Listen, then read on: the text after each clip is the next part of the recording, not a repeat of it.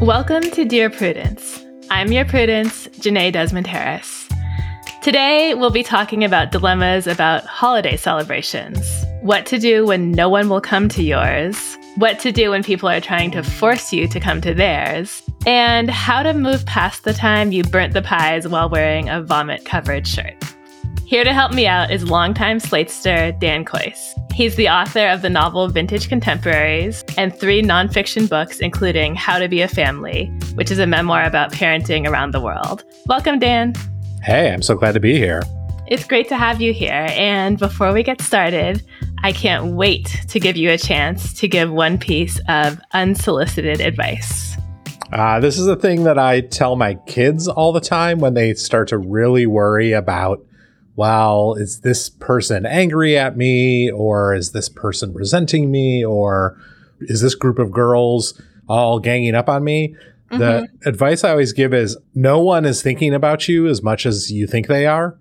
Um, almost everyone on earth is constantly thinking about themselves, mm-hmm. totally wrapped up in their own shit, totally um, disbelieving that they have even made it through the day yet again. And so to the extent that you think someone is obsessing about something you did, they almost never are. They're almost always uh, just thinking about their own stuff, and you can rest easy that you're not on their mind. Sometimes that's torture if you wish to be on their mind, but most of the time, I feel like it's a comfort.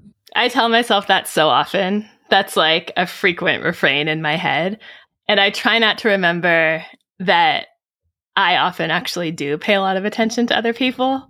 And for example, like I still remember, I don't know why I think about it often, when I was in a yoga class in South Africa in the year 2004 and somebody farted in the class. Like I know that that person is probably thinking, nobody remembers that. They were worried about their own yoga, but I actually still think about it every time I go to a yoga class. However, the general rule, I think, is true. We're, we're all obsessed with ourselves, um, as these letters will demonstrate. Dan and I will dive into your questions after a short break.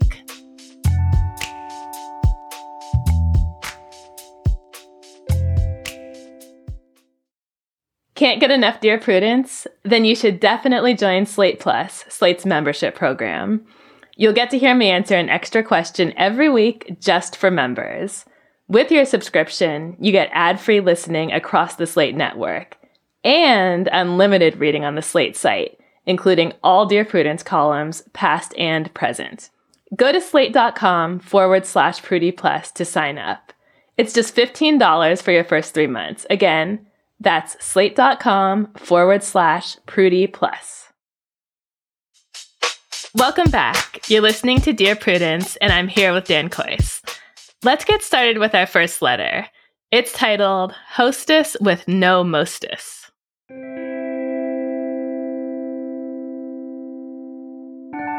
My mother was the only and eldest daughter, so she was raised to be the perfect hostess while her brothers were raised to be pigs. One Thanksgiving when I was 17, my mother had gotten very sick and still insisted that we host. My divorced uncle brought his sick kids and tried to dump them on us so he could eat and watch football. I was running around trying to cook, clean up vomit, and keep my mother in bed. The woman was having dizzy spells, and my father was overseas. My cousin vomited on my shirt again when the pie started to burn. I asked my uncle to pull them out, but he didn't hear the ding. I ran out to the kitchen and pulled out smoking pies with a vomit covered shirt on. Everyone came in and started to laugh at me, and I lost it.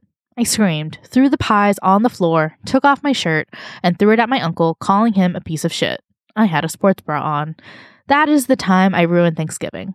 Enter me in the present, having to move to a very desirable and expensive city where I have a guest room. I have laid out my limits, the sheets will be clean, and local information on the bedside. Get your own groceries, clean up after yourself, and don't interrupt my life so I can be your free tour guide slash Uber slash hotel. Naturally, these rules bring me in conflict with my maternal relatives who expect to be wined and dined because they so graciously decided to descend to visit me when I moved here. Never happened when I lived in the boondocks.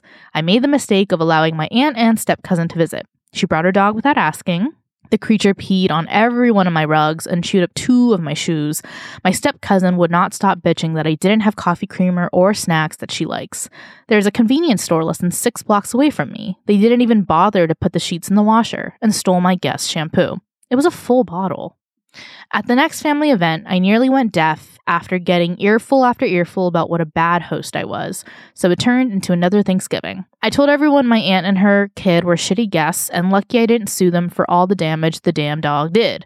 If they want a hotel, get a hotel instead of being cheap and lying about how they want to visit me. And maybe if I was so horrible a host, they just not visit me. So this put the cat among the canaries.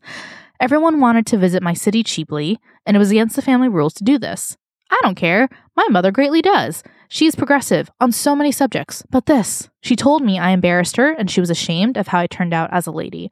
That stung. I love my mom, but she didn't raise me to be a rug. How do I deal with this? For context, I am on the list of my college roommates' extended family's favorite place to stay here. Not many of them speak English, but are able to use Google to buy groceries and arrange tours. They cooked me dinner while my relatives expected me to take them out. For context, I have zero problems with my dad or his side.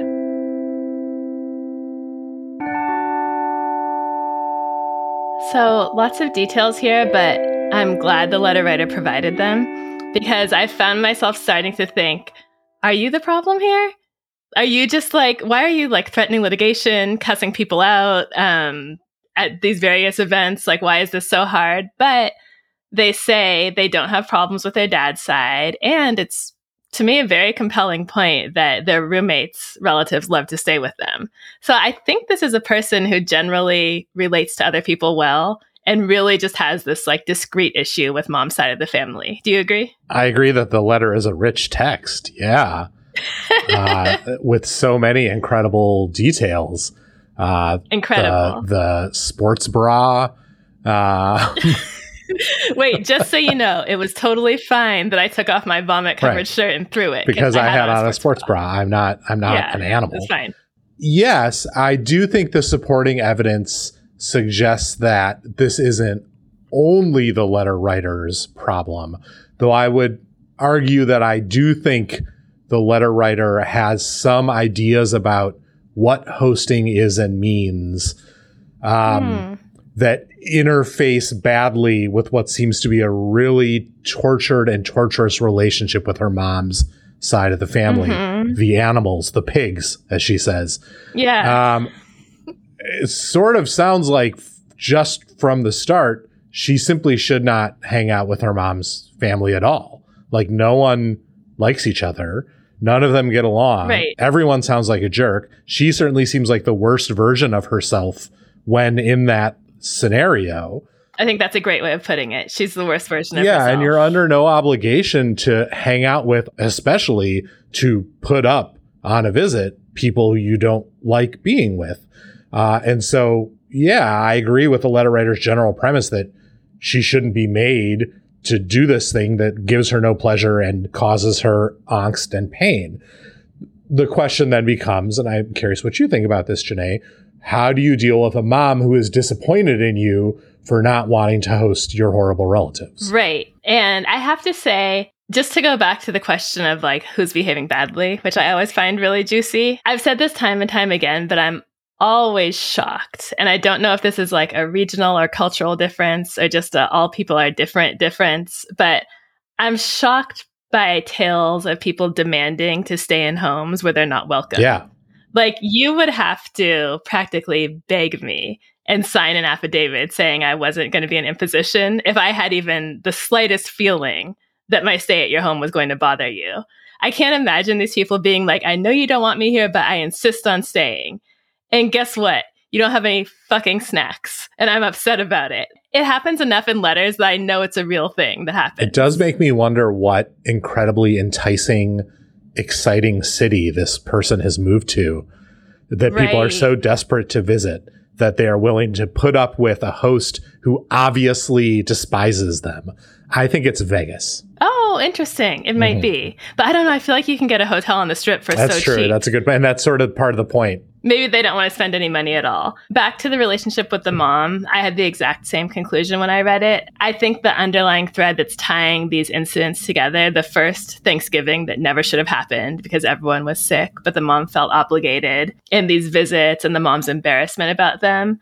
It seems to be the mom and the letter writer's conflicting views of gender roles and what that means for the importance of living up to um, family expectations.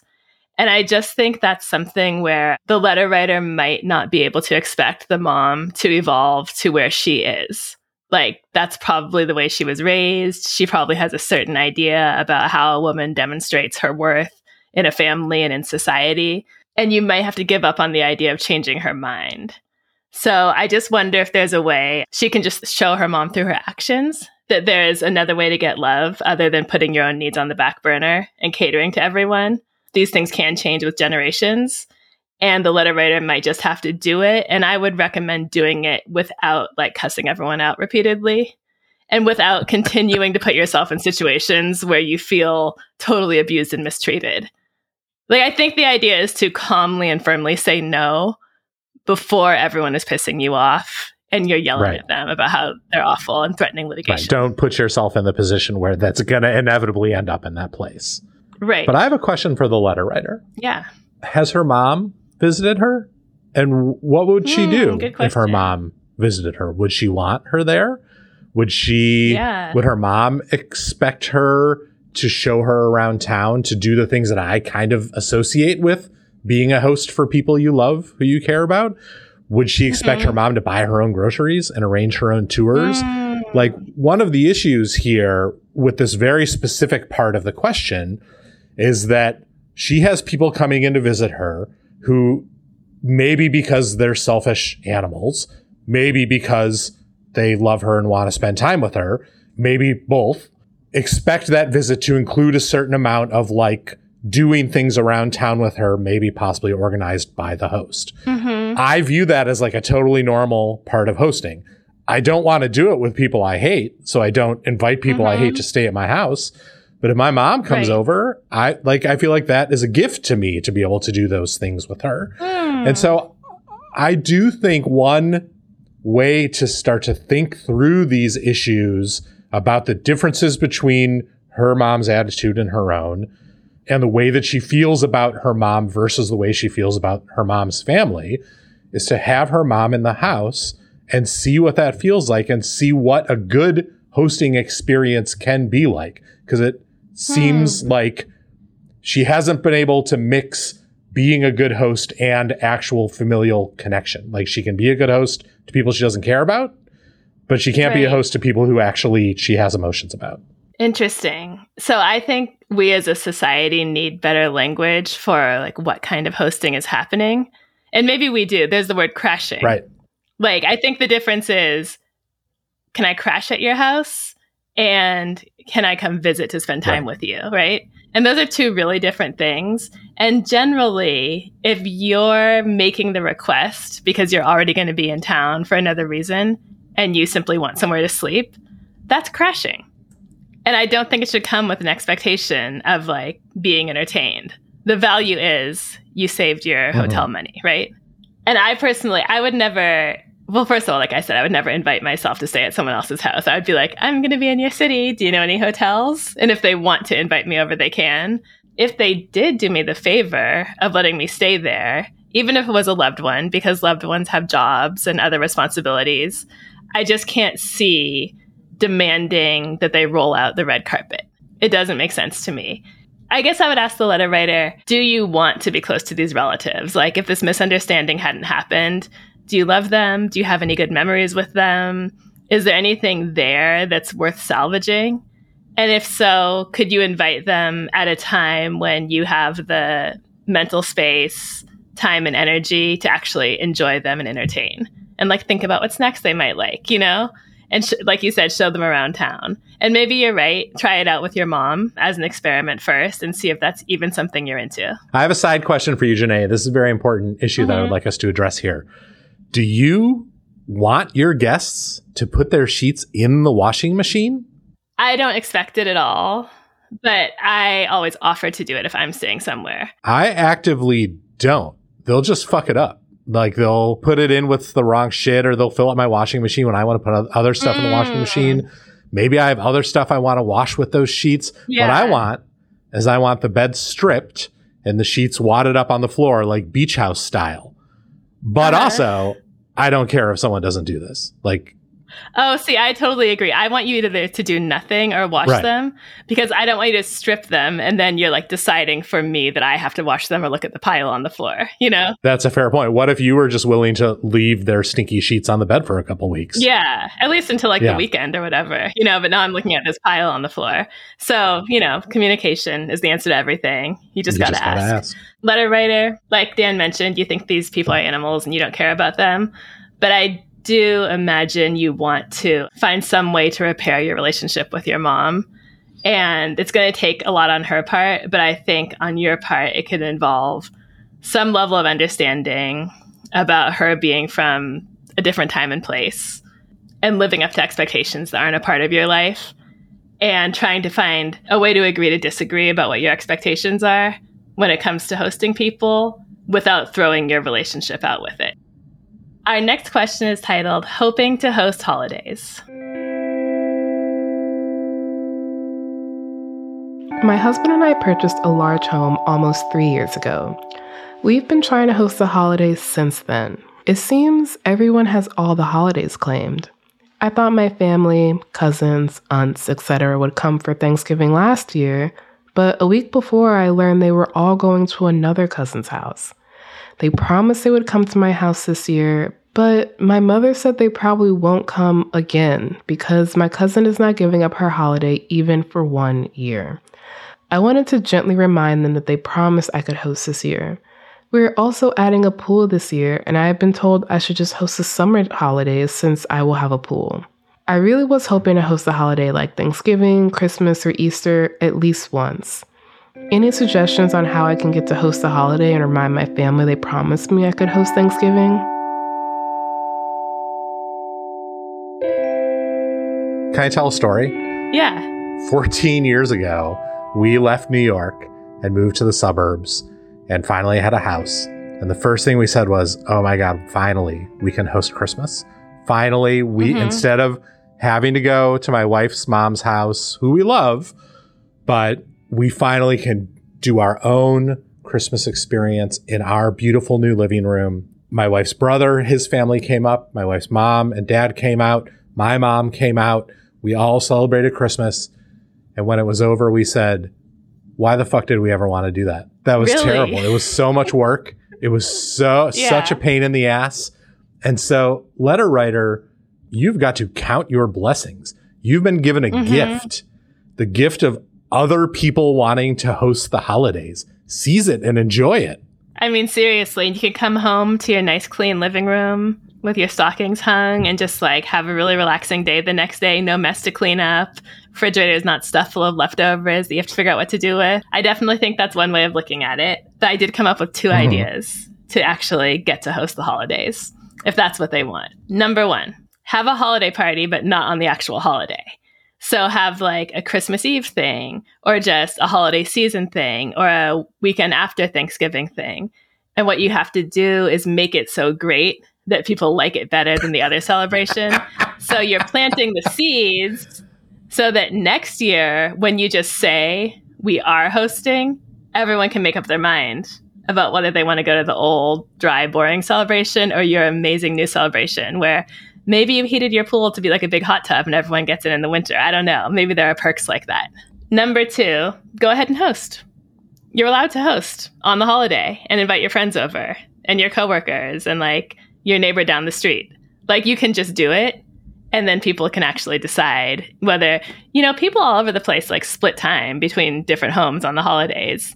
You can put yourself into that rotation and be the place that people come for brunch or come later in the evening for dessert. No one can actually stop you from like cooking food, turning your porch light on, and having people come over. Yes, but it seems like what this letter writer really wants is to be the center of the family Thanksgiving activity, which is Yeah. a commitment to like 10 hours of food and football uh, that in some ways obviates the possibility of someone going somewhere else. It's meant It's meant to exterminate that possibility. It's meant to put people in a place so welcoming and warm they would never want to go anywhere else.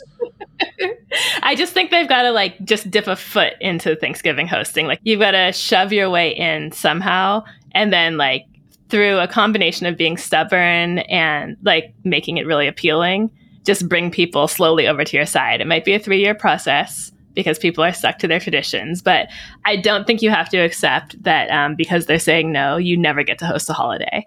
I think there are ways around this. That is funny because I have basically the exact opposite advice. I mean, first of all, obviously, my advice is don't do it. Don't host Thanksgiving. Don't host Christmas. Go somewhere else. Have a great time. Never think about it again. But I think if what you want is to be the nexus of family, home, and hearth for one particular holiday, you have just got to call that cousin. You're like the cousin who insists on hosting on the telephone and tell that cousin, I really want to host Thanksgiving. Would you be willing to come to my house? What's it going to take? Like, do I have to promise that you can still make the turkey because you really care about that? That you can deep fry a turkey in my garage and set it on fire, whatever it takes. Like, mm-hmm. you have to reach out to that cousin because that cousin is the one who's standing in your way. Without getting that cousin on board, Nothing is changing. None of the family members are just going to affirmatively be like, oh, I guess we'll go to this other house for Thanksgiving instead of the house we've gone to every year because no one else wants to get in the middle of this. They don't want to like have to decide which cousin they're going to like make feel right. good and which one they're going to make feel bad. They just want to go somewhere.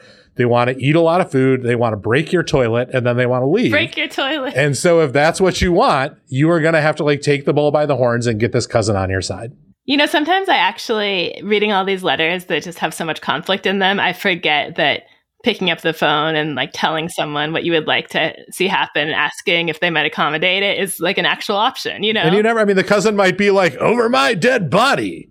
Right, but it is worth asking. Like the options aren't just like forget it or do what you want and screw everyone. I do love your idea of making a holiday party so enticing that like the Pied Piper, you draw everyone, the whole family yeah. in for the future. Yeah, well, that can be plan right. B if the cousin is like super, super set in their ways. Okay, good luck. Report back to us. You're listening to the Dear Prudence Show, and when we come back, we'll be reading more of your letters. Stay with us.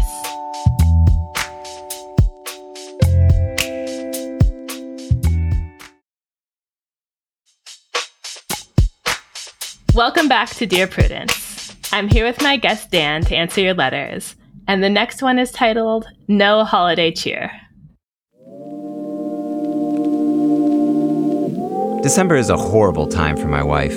Her parents, grandparents, and brother all died around Christmas, and she gave birth to a stillborn child the day before New Year's. We see my family regularly during the rest of the year, so I never figured it would be a problem to skip so we can travel instead. Well, now my sisters and mother are on a mission to get my wife and me to stay and celebrate properly. They're militant that we're missing out on the proper bonding time with our nieces and nephew and suggested to my wife's face that she needs more therapy to fix her. My wife regularly sees a counselor, but other than a distant aunt, she lost her entire goddamn family. I'm honestly thinking of just cutting them out of my life if they don't let this go. It hurts my wife, and no holiday's worth that. How do I get through to them? So I, I don't think you need to cut them out of your life at this moment. not saying that's not still an option, but you need to do whatever it takes to protect your wife from these ridiculous demands, right? This is a case, like Dan suggested in the previous letter, picking up the phone and having a really clear conversation. Here's my proposed script. We're not coming to Christmas. I would like for this to be the end of the discussion, but if you have anything else to say about it, I have to insist that you leave my wife out of it. I am so serious right now. Do not let her hear you utter a single word. She's in a lot of pain, and anything you say that hurts her more will be unforgivable to me. That's a great script. Great script. I think that's the exact right thing to do. I have one additional piece of advice, which is before you make that phone call, make the other plans. Like, mm. it's okay, or don't make the other plans, but be ready to lie about what your plans are. Make the amazing plans that you are doing instead of Christmas or and New Year's you say you want to travel. You say that's one of the upside to these horrible connotations that the holidays have for your wife. So make those travel plans. book that trip to mm-hmm. Machu Picchu or whatever and have that be part of that conversation. We're very excited about this trip. This is the thing that we are doing.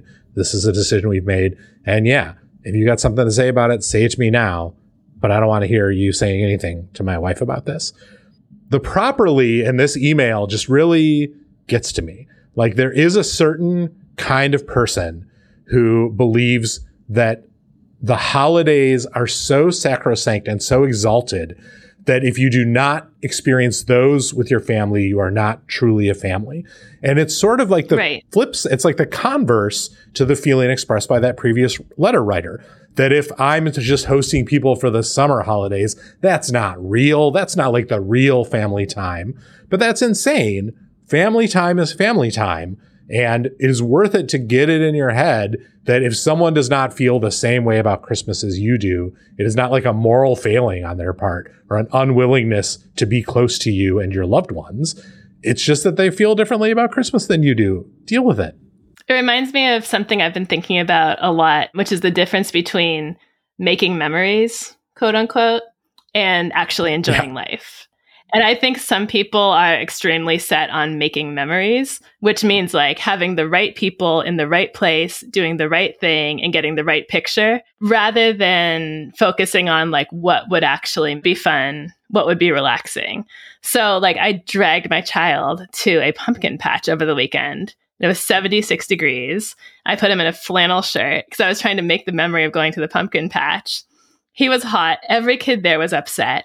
Every parent there was like walking around sweating, trying to get the right picture. And it was ridiculous, right? We were trying to make the memory of going to the pumpkin patch, but he would have been more happy at the park in the shade in a tank top going down the slide. And I think the family here is focused on making the memory of having everyone together and the kids with the aunts and uncles more than they're focused on like the people in the family actually being mentally and emotionally well. I'm not saying they can't ever happen at the same time, but sometimes they can't.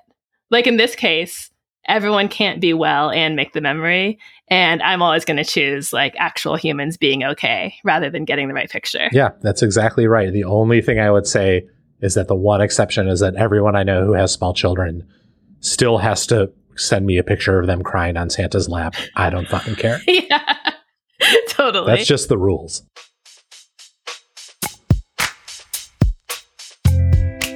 This is Dear Prudence. We need to take a break, but when we come back, more letters from you and advice from us. Stay tuned.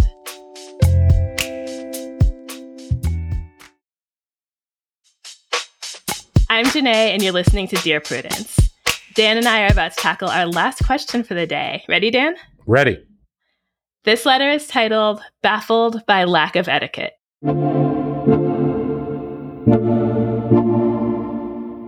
I would like to give my nephew some advice without sounding like a know it all or snarky jerk. They recently graduated college and are looking for work, and this advice would be especially helpful at this time of their life. They are in their 20s, I'm late 40s, and I've noticed over the years that when I send them a holiday or birthday gift or card, I never receive an acknowledgement of receipt or thank you. The thank you comes only after I ask if they received what I sent. Most recently, I reworked their resume and emailed a few colleagues for some additional job sites they can check. I forwarded those emails, but again, did not receive an acknowledgement or a thank you. My grandmother forced me, and I'm now very glad she did, to write thank you notes for gifts, but really anything. This stuck with me all the way through adulthood, and definitely while I was job hunting.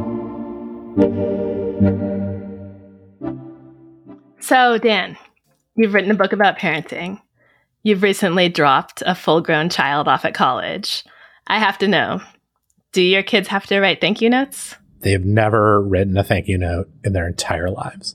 What? We have successfully, on occasions, gotten them to send brief thank you texts or Uh-huh. place phone calls during which they are encouraged to thank grandparents for various things. Okay. They have never written a thank you note. So tell me why. Do you have like a policy that that's the right way to go? Or you're just like, we didn't think about it? I have vivid memories of being like tortured by my parents into painstakingly writing insincere, stupid thank you notes to my grandparents when I was a kid that like accomplished nothing. uh, and did Mhm. not make me any closer to those people. In fact, just made me resent them. Um, and so I did not, I didn't really want to do that with my kids. I like if they're gonna communicate with the loved ones in their life, I'd rather them do it in like a way that is natural to them. You know, obviously, if someone hands them a thing, They we encourage them to say thank you right to that person's face. But no, we were not a thank you note family. Like we did not raise our kids that way.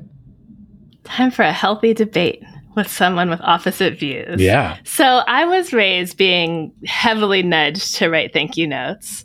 And I actually feel like it helped me be so close to my grandmother, who lived in Boston when I lived in California and lived to be 100. And I ended up like living closer to her when I went to college and law school and visiting her a lot. But I feel like our relationship was formed through me writing thank you notes for everything she sent me. And I would always decorate the envelopes. That was like my little art project. And I can just remember decorating these envelopes throughout all of my childhood. And then as I got a little bit older and started to realize, okay, she's getting older, she's alone, you know, really trying to give her something to chew on in the thank you note about how much I appreciated it and what was going on in my life. I really think it was like the foundation of our closeness when I got to spend more actual in person time with her. Also, it's one of the things that makes me feel sort of the most curmudgeonly in life that I love to get a thank you note. It means so much to me. And I guess not curmudgeonly because I don't get upset if I don't get one. Right. That's the question. It makes me feel old. Yeah. I think it makes me like the person more, if I'm honest. I can remember getting thank you notes, not the stupid emailed ones you get after you interview someone and six other people interviewed them. And they say, thank you for your time.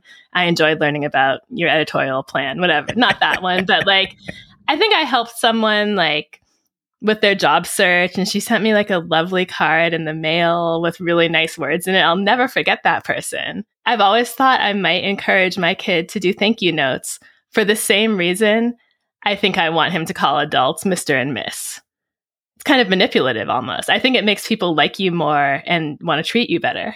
I'm interested in the difference between liking receiving a thank you note, which everyone Mhm. does. Like that's I don't think that really makes you an old person. That makes you like normal. It is nice to get a card in the mail from someone.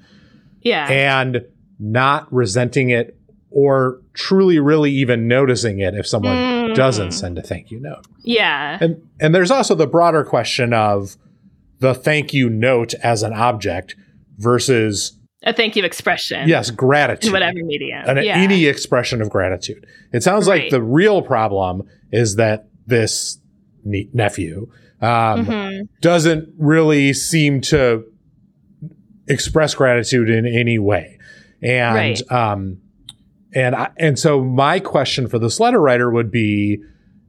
Do you find this true in all of your interactions with this young Hmm. man? If you are dealing with this 20 something in person, Mhm. and you do something nice for him. Does he say thank you? Is he polite? Is he like generally well mannered?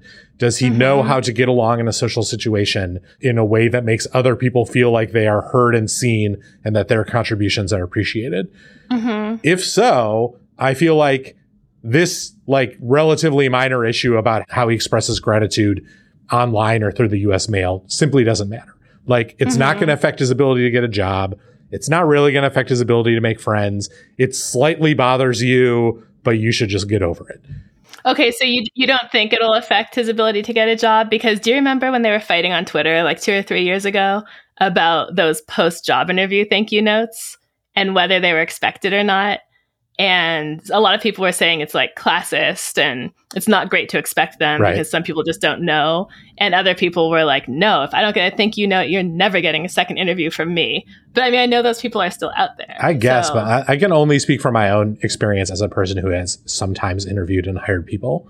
I've never once not hired a person because they didn't send me a thank you note. right. And I have not hired plenty of people who did send me thank you Right, notes. right, yeah. Like if that just had zero effect on me whatsoever. It made me feel warmly about the person for like six seconds. And then I Mhm. moved on to the one million other reasons I might or might not hire them. There are like old fashioned people out there who, for them, that would be the deciding factor in whether you get a job or not. Those people sound like a real drag to work for, but whatever. Oh, absolutely. I mean, I'm sure they also like fire you for not wearing pantyhose or something. Um, something I got talked to about once in, back in the day. Yeah. Um, anyway, I have a writer who I edited probably six years ago a couple of times. And he sends me the most sincere note of gratitude, like at the end of any year in which I've edited him, that just feels so like honest and heartwarming. And I love it. I mean, I love getting any thank you note, as I mentioned, but I think that sort of thank you email would be so much more valuable than like the LinkedIn quality one. I think I would encourage the letter writer to think about Am I wanting to give this kid a skill that I think is going to be really important for them in their life and in the workplace? Or do I just really want to be thanked? you know? and if it's just that you really want to be thanked, I think you can drop it because, in the same way that, like, no one wants a gift they have to ask for. Like a thank you that you shame someone into isn't going to feel good. If you truly believe that, like, in your industry or in this particular hiring process or whatever this person is in, that it will make a difference, like, say it to them. I guess the letter writer asked, How can I do it without being snarky or mean? So I think the key is to do it in a way that's not shaming them for forgetting, but giving them a hot tip, you know? So, hey, just so you know, like when you're talking to such and such and you do your informational interview, make sure you, you write back and say thank you. It's a great way to get him to remember you and stay on his mind. You know, it just will reflect really well on you in this industry. It sounds like this um, relative is somewhat intimately involved in this nephew's uh, career mm-hmm. decisions and career striving. And so, if letter writer, you are sort of in touch with this nephew as he goes through this process I think you also can just be like, how did the interview go? Oh, went mm-hmm. great. Oh, you know what you should do? Here's a good idea. Send them a little yeah. note. People just like that. People love that shit. Yes, exactly. Like a hot tip, yeah. not like, you know, some guilt trip. Remember how you never thanked me for anything? Well, yeah. don't do that with your future right, employer. No. Exactly. That's exactly the difference I'm getting at. Just bring it up lightly, even though you clearly don't feel light about it. Pretend you do. Okay. Those are all the questions we have for this week. It's been fun and hopefully helpful. Thank you, Dan. Thanks so much for having me. Sorry that the holidays are so insane for everyone, but soon they'll be over. If you love Dan's advice, check out more of his work here at slate.com. Do you need help getting along with partners, relatives, coworkers, and people in general? Write to me. Go to slate.com forward slash prudie. That's slate.com forward slash P R U D I E. The Dear Prudence column publishes every Thursday. If you'd like to hear your question answered on the podcast, we are always looking for letter writers who would be comfortable recording their questions for the show. You can stay anonymous. Dear Prudence is produced by Sierra Spragley Ricks with a special thanks to Maura Currie. Editorial help from Paola De Verona. Daisy Rosario is senior supervising producer, and Alicia Montgomery is Slate's VP of Audio. I'm your dear Prudence, Jenée Desmond Harris. Until next time.